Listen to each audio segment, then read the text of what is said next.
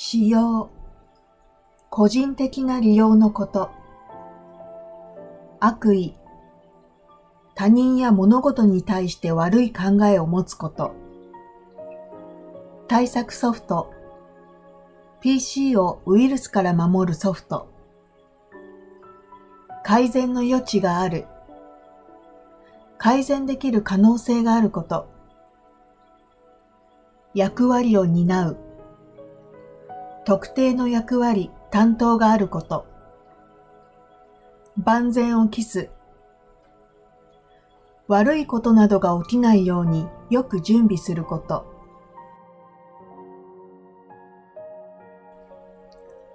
他の様々な業界と同じように、金融機関でも在宅勤務が広がっています。日本銀行が239の金融機関を対象に在宅勤務に関するアンケート調査を行いました。それによりますと、41.6%の金融機関が在宅勤務をするときに使用のパソコンの利用を認めているということが分かりました。